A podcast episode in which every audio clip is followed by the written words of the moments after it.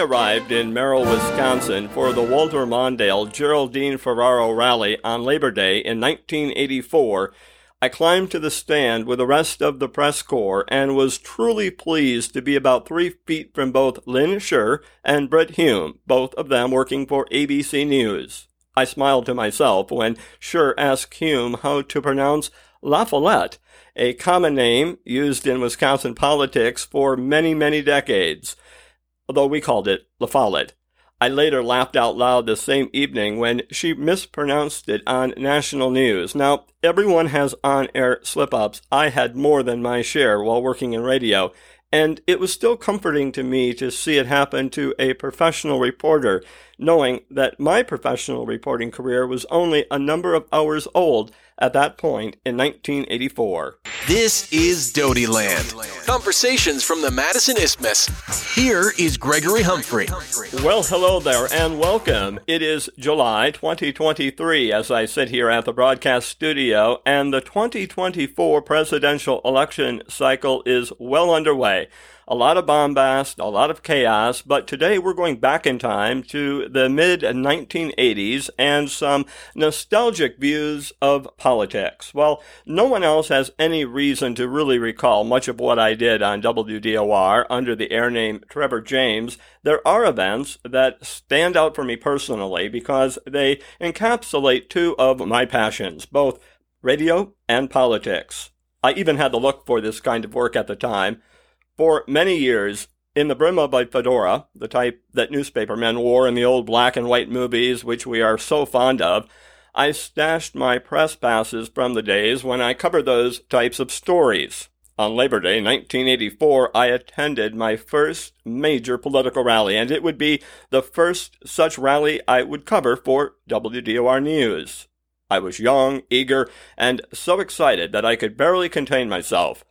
Days before the event, I had completed a background check to gain press credentials, which allowed me onto the risers with the national journalists and reporters. Knowing I was going to stand alongside some of the journalists for whom I had deep respect was as electrifying as the rally itself. The process was meaningful to me since it was my first major political rally with a presidential nominee. The weather was gray, cloudy, and cool. I wore a white shirt and necktie.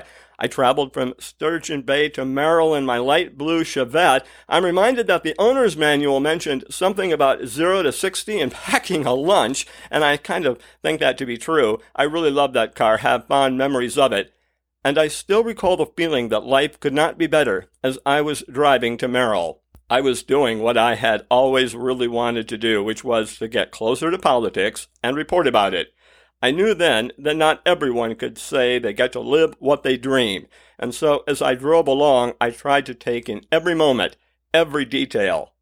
At underpasses along my route, there were police officers and dark tinted SUVs where security details were established. The local radio stations in the area were broadcasting special reports about the rally and how to avoid traffic jams.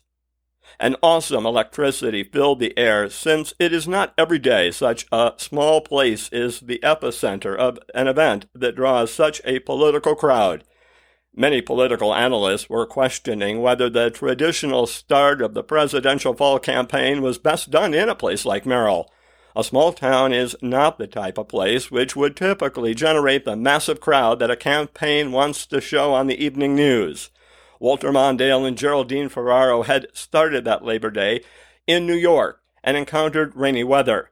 The crowd consisted of fewer people than they hoped. Sprinkles fell in Merrill, too, a fact which was not lost on those who thought it an omen for the election outcome. The music ramped up, and Mondale and Ferraro took to the simple outdoor platform. Each in turn gave punchy, dramatic stump speeches. A light drizzle did fall, and Mondale cast aside his jacket, rolled up his sleeves, and told the audience that the rain did not matter, as that it is what made Democrats grow. Be it rain, hail, sleet, or snow, it makes no difference, as we will win in November, he told the roaring crowd. I knew at once that my political infection was for real. Never before had I felt so alive or so in the moment. I thought back about the hard times of high school and all that it had forced upon me, and that those days were truly over and defeated. I recall looking through the drizzle at the candidates. The television press captured video, print media, still photographs, and still more, like me, made written notes on their note tablets. I saw it all up close and knew that I had been lifted from my personal valley. I was now living my life, and it was grand. Geraldine Ferraro was absolutely loved by that crowd in Merrill as she spoke from the heart about her goals. There was a strong sense that the party faithful understood the deeper social significance to her being nominated to a national ticket. The applause, enthusiastic, the warmth for her, genuine. It was truly history in the making. Later, I recorded some interviews with potential voters. I was most interested in sharing with my listeners back in Sturgeon Bay how these Merrill rallygoers viewed the first female nominee. Overwhelmingly, each interviewee stated that Ferraro was breaking new ground, and they were glad Labor Day in Merrill was where she spent some of her time. All right. Okay. Okay, you talked me into it. I want to be president of the United States. Thank you. Today is election day. Make your voice heard by voting today and then turn to WDOR FM for the election returns. ABC News and Dave Allen will bring you the returns from across America and across Door County the 84 vote on the Big 94. Hear your vote count. As exciting as the Mondale Ferraro rally was, it was nothing to compare with covering a visit by President Ronald Reagan to Oshkosh, Wisconsin. I was to report on the rally for WDOR on May 30, 1985, at the Winnebago County Courthouse. A couple of days in advance of the event, the radio station owner came up to me and asked if I wanted to try for a press pass and travel to Oshkosh and report on the president's visit. Did I want to go? Well, heck yes. All of us was hoping that it could happen, me especially. And I never thought anything like this could ever work out in my life. But the morning of the event, I feverishly tried on several shirt and tie combos before deciding on just the right look. Again, in that Chevette that had seen better days, I traveled from Sturgeon Bay down to Oshkosh and parked at the county fairgrounds where a shuttle bus took a bunch of us reporters to the center of town where Reagan would speak. Us reporters. Now, I felt a kinship with them, and that truly was a part of the reason I had to smile that day. I quickly realized that we were taking the same route as the presidential motorcade. A reporter for the Milwaukee Journal told me to look out the windows of the bus as we passed all the homes. They were all curtained, all the doors were shut. The Secret Service had shut down the streets and instructed the people not to be outside or near the windows for security reasons. At the intersections, dump trucks and huge empty buses blocked the way. The journal reporter saw I was a newbie. That is always on my face, it seemed, during those days. The never ending grin was probably the telltale sign, and he filled me in on the secrets of a presidential visit. The site of the event, the county courthouse and surrounding area, filled with tens of thousands of people. Upon the press risers, I was lost in the power of the presidential event. Large speakers blared music from the stage, with all the Republican politicians, both state and local, doing their bit at the podium. Military helicopters flew overhead, and sharpshooters were seen on every rooftop in the area. The motorcade was but a few blocks away, traveling at a high rate of speed. And I could already know that the black limousines pulling into the square alongside the courthouse from the press risers, we could see it all. It was a terrific view, and I knew when I saw those black limousines, the magic was about to happen. I was looking slightly to my right, and the sun was behind me. The rally had been staged perfectly for the coverage to be aired nationally that evening on the major newscast and headlined the following morning in the newspapers.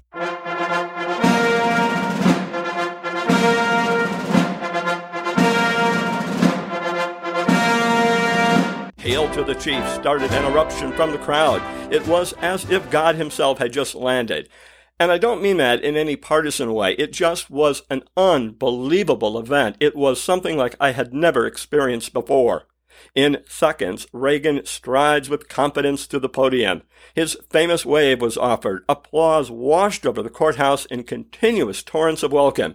I can still see the bounce in Reagan's step, his flawless black hair, his wave, and genuine delight to be out in the crowd of citizens he loved so much. The jocular moments during his speech brought smiles and laughs from the crowd. Well, I thank you all It's good to be in Oshkosh B'gosh.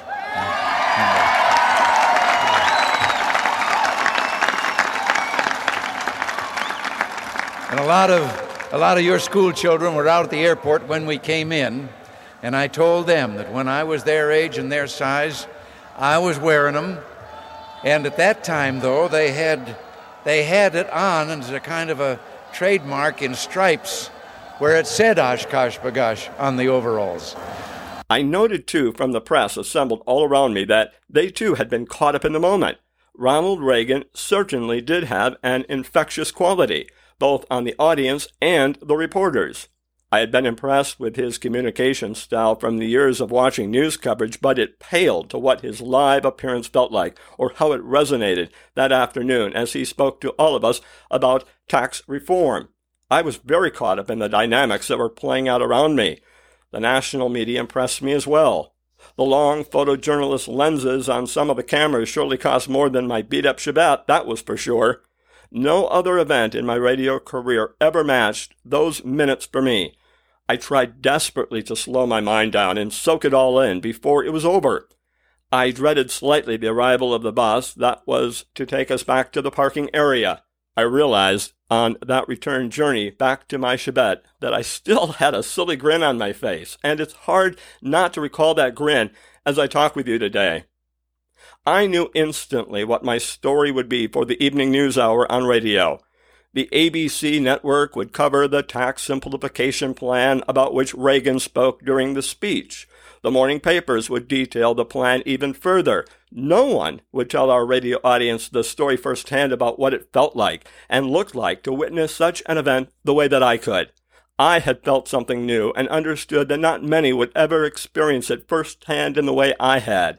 I could bring to my listeners, through words, the sights of shuttered windows and sharpshooters on buildings and goosebumps on my arms when he waved to the crowd. I could tell the story of how it felt to be with the national press. I could tell my audience what it was like to see the president in the flesh, knowing that my audience was also like me and having limited access to such moments.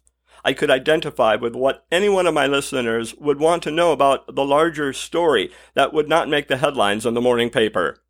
Upon my return to the radio station, I threw myself into writing my news script on an old black typewriter that was located in the sales department. I recorded it knowing full well that if I tried to do it live, I would talk too fast or just burst out with happiness. It was the very best story I ever did in those four years at the station because it was so very real. It had energy and verve, a perspective different from everything else that my listeners would see or hear about the event. It was my heart talking. I have wondered why more reporters at the local level do not allow themselves to report such a story in the manner I did. I guess on one hand it might not have been hard reporting, and others might have considered my report to be a softball for a controversial president or his policy idea. The fact that I was a liberal Democrat makes that point pure silliness. I have always considered the media in its totality to cover politicians and issues in a fair manner. Inasmuch, I do not think every reporter has to cover an event in the same way or stress the same points. As an adult, I seek out the alternative viewpoint and the perspective that is fresh and different from the pack. Months before I traveled to Oshkosh, I had written the White House for the chance to have an on air interview with President Ronald Reagan. It would surely surprise my political friends that I made it clear I had no desire to ask any partisan questions. Given that Reagan was a former broadcaster, I wanted to talk about the way radio stations had once operated and the moments that stood out for the former announcer.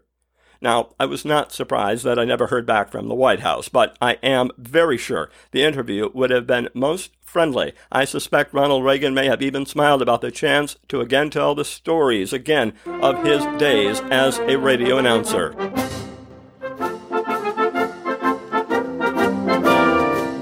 It seems like a very long time since Ronald Reagan's Morning in America and Walter Mondale's clarion call for a change in policy.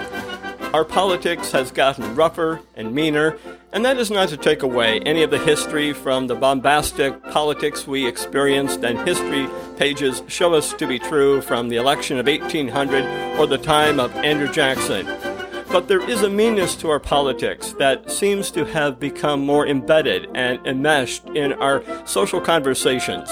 So I'm trusting that this podcast let you go back to a time of memories and nostalgia when, yes, politics was still a brutal combat sport and policy differences were stark. But yet, there was a different tone overall in the country, both from our politicians and from the electorate.